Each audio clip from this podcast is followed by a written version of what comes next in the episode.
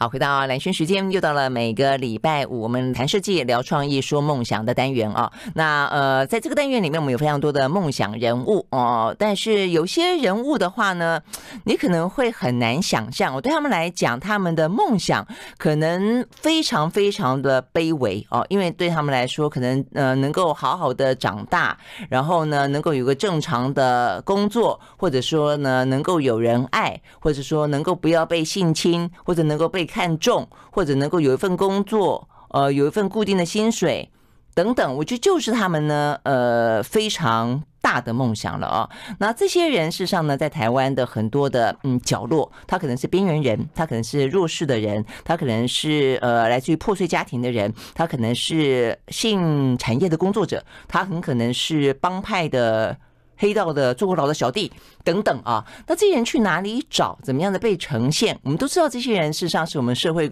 当中组成的很重要的一部分啊，但他们可能在阳光照不到的地方。好，所以呢，在今天。我们特别邀请到呢，呃，是有一本书的作者啊。这本书事实上是在过去一段时间里面啊，这个一周刊有一个呃单元吧，也就像是我们的节目有很多单元一样，他们有个单元叫做“坦白讲”。里面呢，我不晓得大家是不是有曾经看到过。我当初看了一些啊，那印象很深。但是呢，因为也真的就是像我刚刚形容的是这样子的一个呃比较。在阴暗角落的小人物啊，那所以呢，看起来有时候也会还蛮难过的啊，所以并没有到说天天都一定要去看，但是呢，他会逼着你去直视生命的问题，去直视整个社会的问题啊，所以呢，今天的话呢，我们就邀请到作者，他把他过去这些年的作品呢集结成书，这本书呢叫做《我不是自己的》。呃，这个作者呢是陈韩谦，到我们的现场来。Hello，韩谦，早安！主持人早，各位听众大家早。嗯，所以这些文章真的是都不算长，就现代的阅读来说，还算是蛮很多人，我相信会觉得说，呃，很很能够去读它，就差不多六百字左右啊。呃，但是故事非常非常的多。他是你几年间呃这个访问到的人啊？嗯，就是两千零八到二零一五年，大概七八年的时间累积的稿子。哦哦，这样多少人？你有算过吗？这个这个书里面收了一百一十二篇，但是我自己访应该五六百人以上。哇哦，五六百人，然后都是像这样的小人物。也里面也有偶尔会有一些啊，也有一些新闻人物，有有，比方说黄芪，大家还记得那个年轻骗子吗？黄芪，比方说。歌手林小培，对对对，哦、还有还有，比如说那个被郑杰杀伤了的。啊，连砍三刀的那一个，对对对。对对，就是说在事件当下也会是因为你在报社工作，哦，就是在杂志工作，他们也会要求你说，在新闻事件当下的这些人，也希望你能够找来，对对对对，哦，OK，好，但是大部分都是你得要你自己去找，对不对？对对对。嗯，我我我在看这个呃韩千写的这些文章，有些过去看过，有大部分是没看过的哦。你都会觉得说，他们这些人，如果你没有去注意他，或者他如果得不到帮助，或是他自己走不走不出来的话，你还会有那种感觉，下下一刻就会成为明天社会新闻的头条。就他们的人生其实真的是很需需要被看到，我觉得。然后呢，而且也很需要社会有一个安全网啊，去能够把他们给网住，把他们给捞出来的感觉。好，所以你要不要讲讲？就你在设定这些人里面，因为我刚刚也大概点到，就里面很多种啊，这个形形形色色的人，但多半好像都比较边缘、比较弱势、比较破碎。这是当初这个呃专题所设定的方向吗？都是希望以有故事的小人物为主嘛。那呃，当然我们也有一些栏目是就是采访名人，但是因为小人物故事，可能因为当初一周刊也是就是我们的老板李志英是就是底层出身的，所以其实他对于这底层人的生活跟底层人的故事这件事情，他是自己有兴趣，也在香港一周刊也受欢迎。嗯，就是这样的，就是小人物故事，其实有时候比名人故事它更吸引。读者的对引引发他的共鸣，对不对？对对对对，所以当初这个栏目的调性，它就会是设定说找那有故事的小人物，那都以第一人称的方式，对，都用第一人称说故事这样子。嗯嗯，所以我想都用第一人称，所以一开始就就会是一个我，所以这里就是。影响到你的书名为什么叫做我不是自己的？对，是不是这个意思？因为对，呃，所以你这个我不是自己的，讲的是这些小人物他们的呃命运不是自己的，还是说你写到最后你发现你自己不是你自己的，是他们的，是哪一个意思？其实也都有，就不管受访者或我这个作为记者的这个倾听跟写作的人来说，其实，在那个当下。他的命运，他都是身不由己嘛，所以他其实就是这个我不是自己的，就是其中一个受访者自己的感慨，那后后来就拿来作为他的片名，现在拿来做书名。那因为我写这个东西，变成说我要把我自己个人的一切都拿掉，我的脑袋要换成受访者的脑袋，我去经历他的人生，才能够把他的故事呃梳理出一个六百字的小文章这样子。那在这个听跟写的过程里面，其实我如何思考？或是我如何判断这事情全部都要拿掉，我就变成要变成是这个受访者，好像跟他一起经历他的人生一样，所以我也会觉得我我是一个不属于我的一个写作者，像是一个载具一样哦，对不对？嗯，对。那当然是说这些受访这些小人物故事。对应我自己的人生，其实我我也我也会从这里面看到说，哎，其实我自己是有很多的，比如说你身不由己啊，或者是说你很希望建立自己的主体性，或者是你寻找出自己的人生的意义跟价值。那呃，他们的疑问常常也是我的疑问啊，就像那个我这一篇这个我不是自己的，是一个就万华流音，嗯哼，那他。他的一生就是他从十几岁开始，就是呃用性工作来换取他的妈妈跟弟弟妹妹的温饱。然后他讲完他一连串就是去坎坷的人生之后，他跟我说，其实他很想做自己，可是其实他一生都没有为他自己活过。那他问我说，那应该要怎样才能做自己呢？那他这种对人生的一个大疑问，对我来讲。对，我也觉得对。那他不知道怎么做自己，那难道我很知道我要 我应该是怎么样做自己吗？吗？就是因为你，你，你也会知道，说自己的生活里头，你可能。呃，很多时候是你的决定不并不一定是为自己做的，嗯，哦，你可能你很多的选择不一定是自己的选择，嗯，可能父受父母亲影响，可能受社社会价值影响等等，对，或者你需要得到呃得到别人的认同，或者你你必须满足别人的期待，那你可能很多的时候是没有自我可言，嗯的，所以这个刘英跟我说要怎样才能做自己呢？其实我我就觉得，哎，这个好像也是我的。疑问，在那个当下，其实我觉得我好，我跟他好好近，就是，好有共鸣哦。然后惺惺相惜，这一篇后来就我不是自己的，就变成那个故事。那这个虽然我也跟他只有一面之缘哦，但是他好像就变成我一个超过十年的一个，好像是我我的人生的一个经历一样。出了这个书之后，其实我就觉得这个书名好像就很符合我自己人生的一个核心吧。嗯嗯嗯，所以放了十年，所以这个。刘英，你虽然只见过他一次面，但是他的故事或者他的这句话，就变成一直在你心里面不断的问自己，然后你也觉得你接下来必须要不断的回答这个问题，对，对不对？嗯，必须面对说你的你你的生活是不是你自己的选择？那你所做的各种妥协，是不是你自己出于你自己的意志？嗯，它符不符合你对人生的期待？像当然类似像这种，我觉得是。你会不会觉得对很哲学性的问题？但你会不会觉得呃，问这些问题或者说采访了这些人之后，发现自己相对于他们真正的身不由己，其实我们我们自己还是幸运很多的啊！是啊，当然了，就是 我们的 选择跟资源还是是很多的。那只是说呃，会更珍惜或者更更觉得，如果有能力，应该要去改变。对，就是他们几乎很多，其实真的很难改变。有些命运真的很捉弄人。大部分的小人物故事，他们其实是没有什么选择可言的。那有时候是会遭遇到那个没有什么道理的天降横祸。嗯，比如说九二一的那个受灾户啊，或者那个小林村，对，就八八风灾的。那你就觉得他们一夕之间碰到的这些事情都是毫无。道理的，嗯，我可以写到一个是一家十五口，对不对？十一个人，剩下他一个，嗯，OK，对。那因为我是在那个灾变现场，刚就是跟同事一起下南下嘛，那呃都还不知道到底发生什么事，就他们都很慌张，跟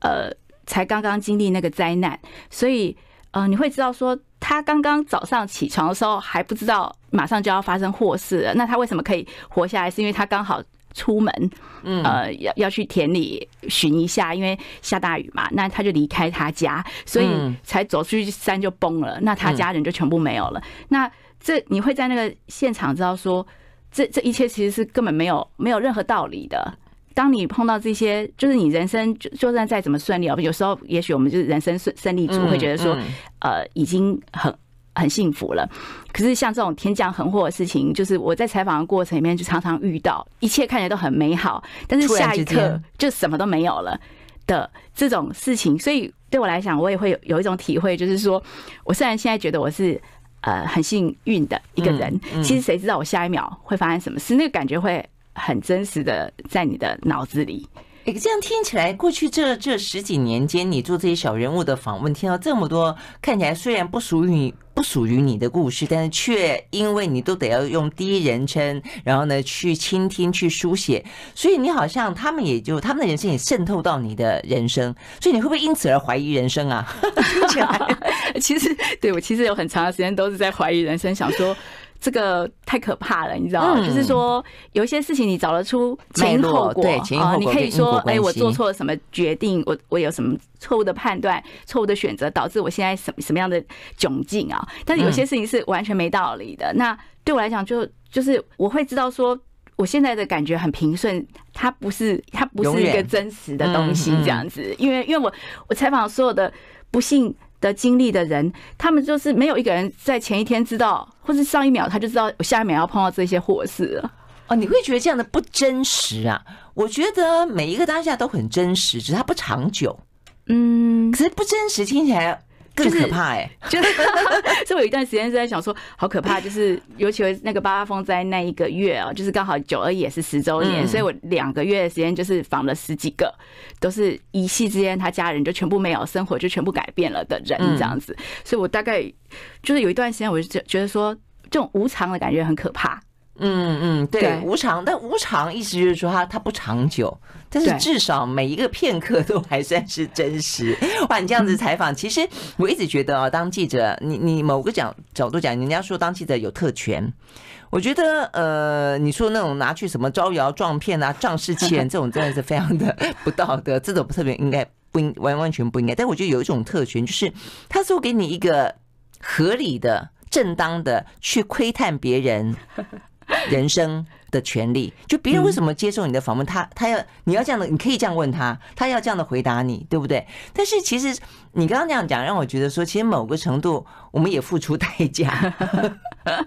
尤其是当你要去窥探的，或是你要去报道的，希望能够引起，就你作为一个桥梁，然后呢，透过你去转介，要引呃分享给更多人，但是你无形中也会受到一些影响跟渗透，对不对？对，就像您刚刚说，他就是有一种怀疑人生，跟其实会有一种感觉，就是其实人生有很多的不确定性。跟那你还会想继续做吗？会哎，所以为什么？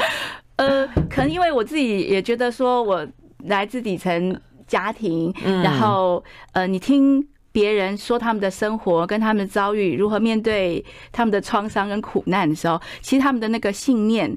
跟那个要。活下去的勇气，跟呃很努力要往前走的那个韧性，会变成我的。嗯，对，这点是非常非常不可思议的，对不对？就即便那种生命的磨难，而且我们刚刚讲到毫无道理、没有预期，但是有些人他就有他们呃那种。任性，就是说，他就觉得他得要挺过去。好，所以我们休息了再回来啊。所以呢，在里面的每一篇故事呢，都是用我做开头。比方说，十八年前我去一个女客家按摩，她穿的薄纱，按一按就把衣服脱光了，我有点吓到。这是一个盲人按摩师的故事，还有好多好多这种以我为开端。呃，所以呢，我不是我自己的这本书啊，里面真的是很多故事呢，很值得大家呢，呃，好好的来感受一下。我们休息了，马上回来。I like 103, I like radio。好，回到蓝轩时间，继续和现场邀请到的啊，这个一周刊的，哎，你现在还是一周刊吗？不是了嘛，哈。啊，对，因为一周刊收起来，那因为 一周刊收起来 之前，那个嗯，OK，成立了镜周刊，嗯，对对。那我在镜周刊也待了一段时间，再再到现在到镜新闻这样啊，OK OK 好，所以呢，陈寒谦哦，那他这本书呢是一段时间了哦，他集结成的哦这些文章，那里面的话呢，我们就说，其实对我们来说，不见得有那么多的机会去接触到这么多的小人物，但是呢，对记者来说，这这就是一份坦白讲是有使命的工作了哦，所以呢，不见得所有的人都可以接受这个工作的内容，嗯，就像刚才韩千讲的，其实他得要有很大的心脏可以去承载这么多的故事，但是呃。当韩千可以这样走过来，还愿意继续走下去的时候，我觉得这些故事的分享就会变得很有意义。呃，那我就说，在这个里面，我看到很多，我觉得这也是就新闻来来讲了啊。有些部分当然也就是可以满足大家的偷窥欲望啊。呃，我我说实在话是这样，在一些比较像窥探的呃这样这些人物里面，我觉得性产业是一个很明显的，就你里面很多，然后蛮多的是那种黑帮哦，这个呃什么黑道里面那种火拼的哦，身上满是刺青的啦，呃那个征信社的。啦，酒店公关呐、啊，杀人越狱的，哎，杀人哎，杀人越狱的那个也是，到现在我觉得那也是很对。所以这些题材你怎么去处理它，然后真正是让他们能够讲他们的心声，而不让大家觉得说你只是去消费他的苦难。对，就是兰娟姐说到这个消费，其实我我自己当然也自己有疑问过，就是说我我写这些故事的某种程度像是某种消费或者某种偷窥吗？但是因为我能够做这个工作做那么久，其实也是因为说，其实这些受访者，呃，我接触他们的时候，他们其实在这个过程里面，他们是很很需要被理解，跟很希望被倾听，所以其实往往你也不需要呃问很多什么问题。对对对对，我大部分都是讲到欲罢不能，就是对方除非你要收工了，那不然的话，他会希望你坐在那边继续听。那呃，有一些东西当然是也比较煽情哦，就是像刚刚主持人说的。呃，可能谈到他的呃性啊，或是这种欲望啊，觉得比较暗黑的部分，就是他平常是不会袒露在别人的面前的。呃，或者说这真的是不告诉别人的秘密。我们因为有时候用匿名，所以其实他们对对我是一个信任跟嗯呃什么都说。我觉得那个自我揭露，在当事人诉说那过程里头，他有某种对当事人的。疗愈，嗯的效果，因为他一辈子可能没有人认认真真听他讲话，正正经经的把他当做一个舞台上的主角，听他讲他一生的故事。因为我这是小人物故事，其实很多人是没有见过记者的，嗯。然后他其实跟你聊天的时候，他也不是知道说他上了媒体可以替他自己得到一个什么，嗯，是没有这个期待的。对，即使是知名的人哦，呃，比如说林小培啊。曲家瑞老师啊，这一类的，他们来跟我聊的时候，因为都知道这个东西的性质，不是替自己宣传的性质，比较是一个很诚实的，呃，去告诉呃记者或者是读者，呃，他们自己人生里头一些比较私密，对，很私密跟不堪的经历，然后如何面对这些东西，找到新的生活的勇气。因为我自己也。对人生有很多疑问哦，所以在这过程里面，其实我有时候都从对方身上得到解答。那这就是一个我觉得好像互相疗愈的过程。我写出来之后，虽然不知道读者是谁，但是我相信会跟我一样，在这个故事里头得到一些启示，或是对人生一些比较正面的信念。虽然我的故事有时候也并不一定是那么正面，对对对，感觉上都有一点点晦暗，但是很很神奇的是，你你最终。得到的会是一个比较正面的力量，对不对？因为我看这本书，我也才知道寒千有花过十二个小时听一个人就几乎讲了啊他的所有的故事。那个人是谁？徐未央，你好吗？就是他在他在谈他的无缘的未婚妻跟无缘的女儿。呃，原先这个人是就朋友聚会里面认识的一个受访者，然后大家就开他玩笑说他读建中就匪类，就是没有。把建中读完就打架闹事退学，啊，说是可惜的人才，这样就取笑这个受访者。我本来是想说他一定跟他父母之间，以及他对他自己会一定会有很多的坎坷嘛，哦，那我就很想知道他对后来的人生还遭遇过，对对对对，那他怎么回头看他这一段就年少轻狂嘛？那我本来是设定这故事，也许是呃他跟他父母之间的，对你可能有些想象，但是结果发现不是，不是。后来就发现说，因为他跟我讲了十二个小时啊，他把他人生和盘托出，后来。我就发现，他人生最最要紧的，其实不是高中读了五年，而是他就是他有一个未婚妻，在他当兵的时候替他生了一个孩子哦。就他退伍之前，这个女生就带着孩子就另外嫁人了。那他搞不懂为什么会兵变。那过了好几年之后，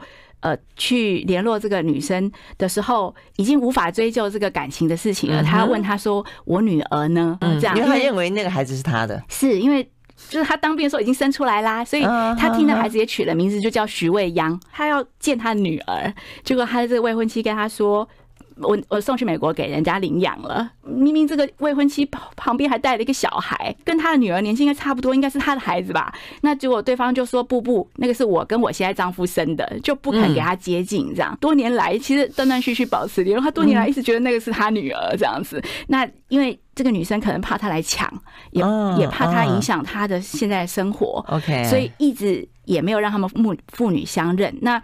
这个徐先生其实也没办法确认这个小孩是不是他的。嗯，因为我一直我那时候比较年轻哦，十几年前三十出头也还没有结婚。按照我的性格，我会觉得说我一定要把他追查出来，然后我要去跟对方理论说，哎，这孩子是我的，你你不可以剥夺我们的父女亲情嘛？你不要跟我在一起没有关系。可是我这父女的亲情你不能剥夺我嘛？哦，你应该让那孩子知道他的爸爸是谁。嗯哼，这样我可能会这样想，但是对方就是说，他也觉得。就算了，前女友如果来找他，跟他聊聊天，他们就像老朋友一样，就叙叙旧。那他有时候会想要去探听，说：“哎，那你女儿怎么样？你女儿现在怎么样？”那对方其实都会很避开这个话题，不想谈。最后是跟我说，他想想也算了，就是能跟这个孩子的妈，哦，两个一起，就是像老朋友一样聊聊天、散散步，他也觉得可以了，就就这样吧。我现在年纪比较长了，以后我才比较理解到说，这个受访者他对于他这个无缘的孩子的妈，嗯，我觉得那个是一种真爱，嗯，那是一个习情跟接纳，我接受这个女人把我放在一个老朋友，哦，但是我觉得她其实是我孩子的妈，嗯。那其实这是一个不对等的。然后他后来结婚了吗？没有，这个这个男人是没有结婚的，就四十多岁，然后他可能陆陆续续有对象，但是没有结婚，也没有再有自己的孩子了。嗯，其实十年来我也不太好意思再去，不太敢再去打扰他，但但是我出书有有寄给他啦。我现在就比较可以体会说，我觉得那种习情跟对别人的宽待，你是一个能力。嗯，其实他不见得是一个，就我从前比较年轻的时候会觉得这可能是不是比较消极，嗯，或者是无奈，无奈，或者我觉得那个是一个哀伤跟遗憾。嗯，那我现在会觉得说，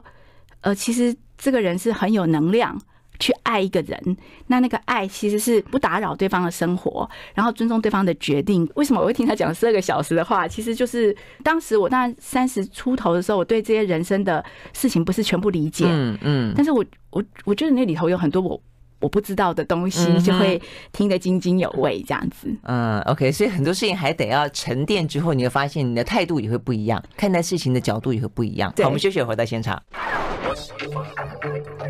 我喜欢。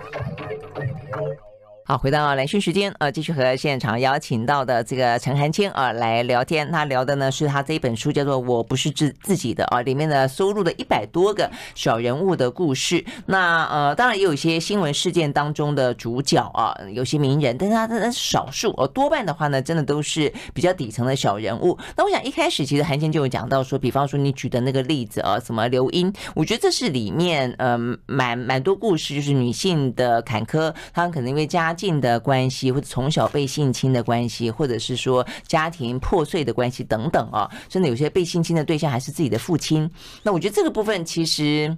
真的都是很心痛哦。但是这其实，在社会当中比较常被听到。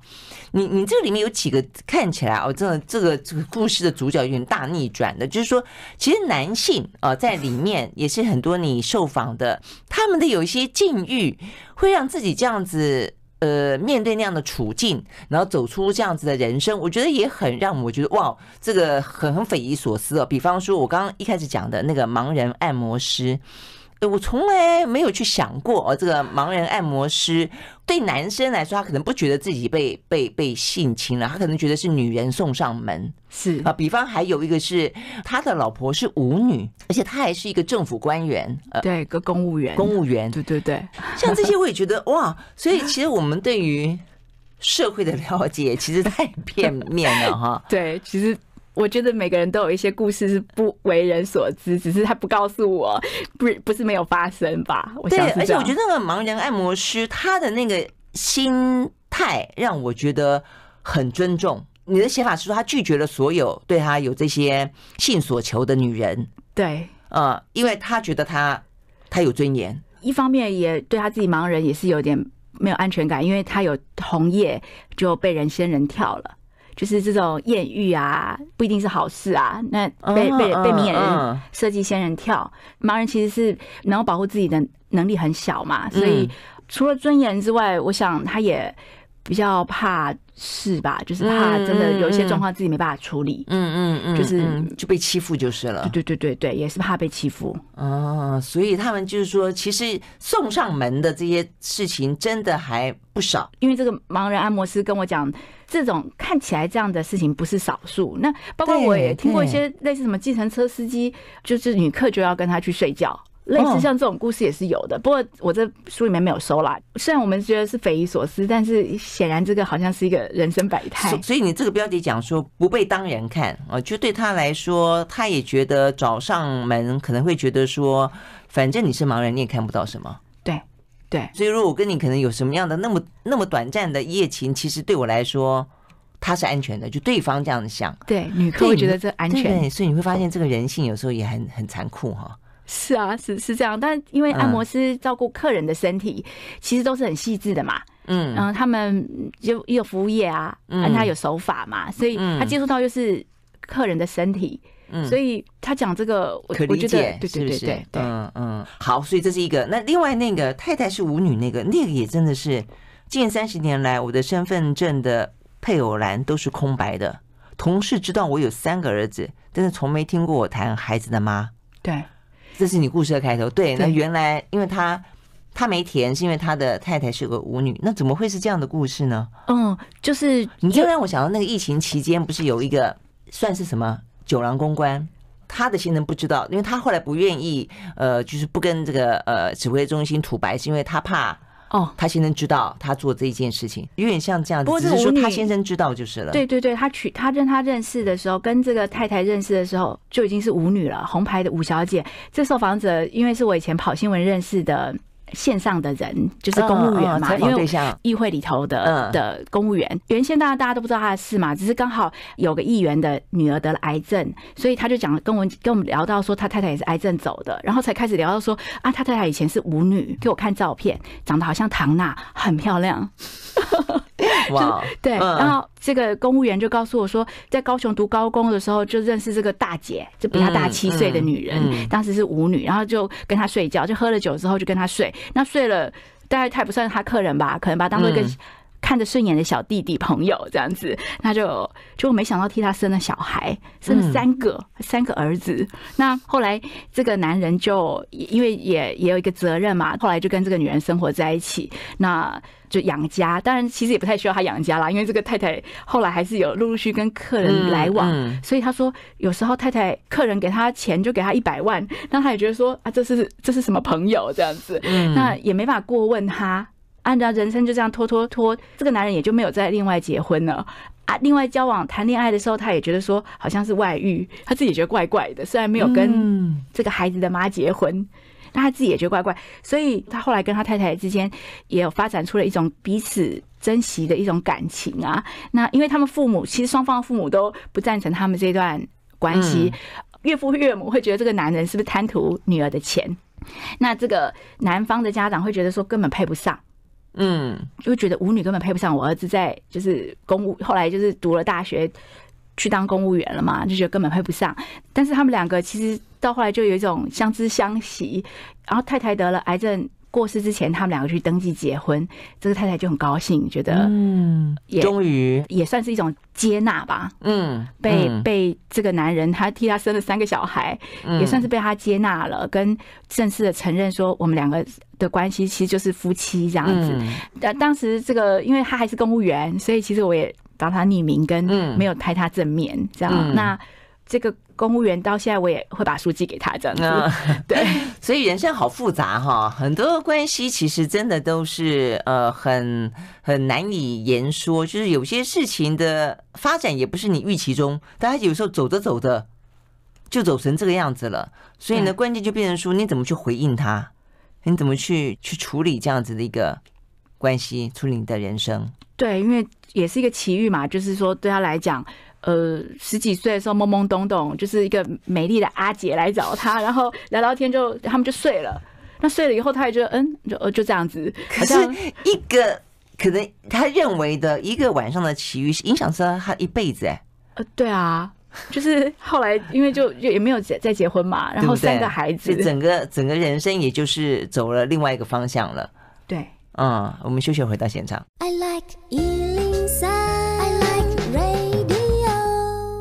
好，回到兰萱时间，继续和现场邀请到的记者陈汉谦哦来聊天，聊聊一些呢，我们可能真的是呃生活在这个社社会当中啊，不是那么了解的一些小人物，或者说一些角落或者一些底层的人物。其实大家都在非常辛苦的呃生活着，或者总是面对到自己的问题。我觉得每一个人的问题的大跟小，都是当事人才知道。你看到小问题，可能可能是别人的大问题；你觉得大问题，可能是别人的小问题。所以呢，对他们来说。就是一样的真实啦哦，但是我们刚刚讲到那么多，呃，有点呃奇遇奇情呃奇怪啊，但是有些部分的话呢，看起来则很则是很温馨啊，但是也算是很奇很奇特的啦哦。比方说，你有一篇叫做《谢谢 Police 大人》，呃，这个主角显然的是呃小偷吧啊，应该是应该是小偷，对，但是他这个小偷呢，尽管啊这个呃不断偷，不断被逮捕，然后再偷。但是他其实隐隐然的感谢一位警察，因为警察呢，在他偷的过程当中劝他向善。对，那他在接受你访问的时候，他一直念着那个曾经劝他向善，最终啊，哦，这个不是当下就决定要向善，经过几年之后，而且呢，还又偷了几次，然后还又坐了牢几次，但是他一直记得当初那个警察呢，呃，这个对他的循循 善诱，所以他后来呢，成为一个教会的呃，算是。义工之类的嘛，哎，我觉得这个好神奇哦。尤其他他说那个警察怎么跟他说啊？他说有一天他拿着螺丝起子靠近一个车子，正准备要敲破车窗偷音响。好，所以通常对我们来说的话，这是一个社会新闻嘛，哦，但是已经其实越来越常见。但你不会站在当事人的角度，我就说那个小偷的角度去看他。他说呢，他靠近那个车正要偷，他突然之间呢，有个年轻警察冒出来，那那个警察跟他说：“先生，看你像个读书人。”干嘛干嘛当小偷？对，然后还问他吃饱了没？然后呢，知道了这个小偷还读过大学，一直说呢啊，你太可惜了。呃，后来还提醒说哦，给他五百块钱，让他去牢里面买内衣裤，还提醒他说以后不要再偷了。嗯，所以对那个警察来说，好难得看，不是也不能讲好难得，因为我们没有经历过，不知道。就是说，这样警察真的是他可能不知道他这样子可能。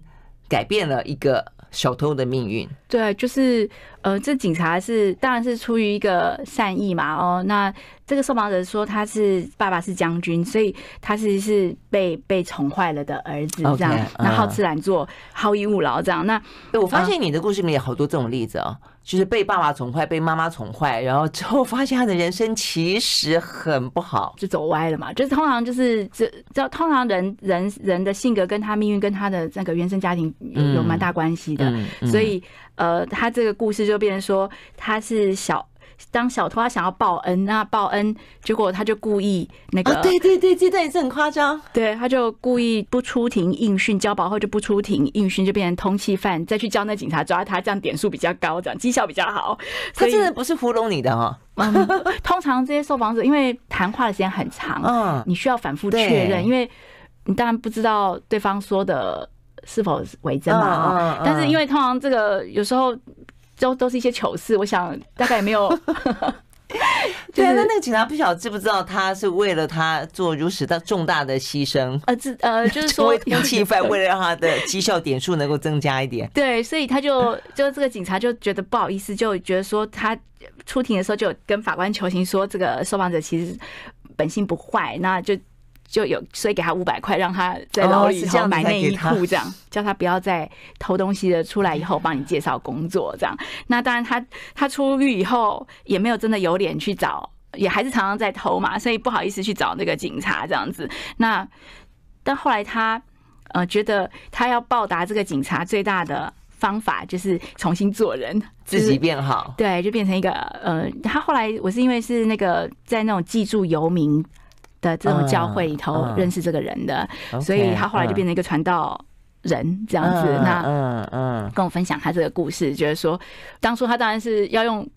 不好的方式去报答人家，那后来他就就是变成一个真正就是改改变他这种行为惯窃的习惯之后，才是真的报答他这个这个警察的善意啊。嗯嗯嗯，OK，所以所以在你的故事里面也蛮多有这种温馨的时刻嘛，对不对？蛮感人的。嗯，对，就是因为他们这些受访者通常生活里头，也许他没办法跟他家人沟通。呃，比如说有一个成大的教授，嗯，我去采访他，那是我同学的博士班指导老师，那我去采访他说，他其实他跟他的呃太太和他的儿女的关系都不是很亲近，因为他是一个权威的化身啊，就是大学教授，在家里也是很权威的。那跟太太关系可能也不是很平衡，从小对他儿女的管教也很严格，倾向于用这种没有尊严的方式来对待他的孩子啊，就是比较多的贬低跟。嗯，他可能没有更好的方法对待他们，所以儿女们长大之后，其实他们都呃，他的太太跟儿女们关系都很好，很融洽。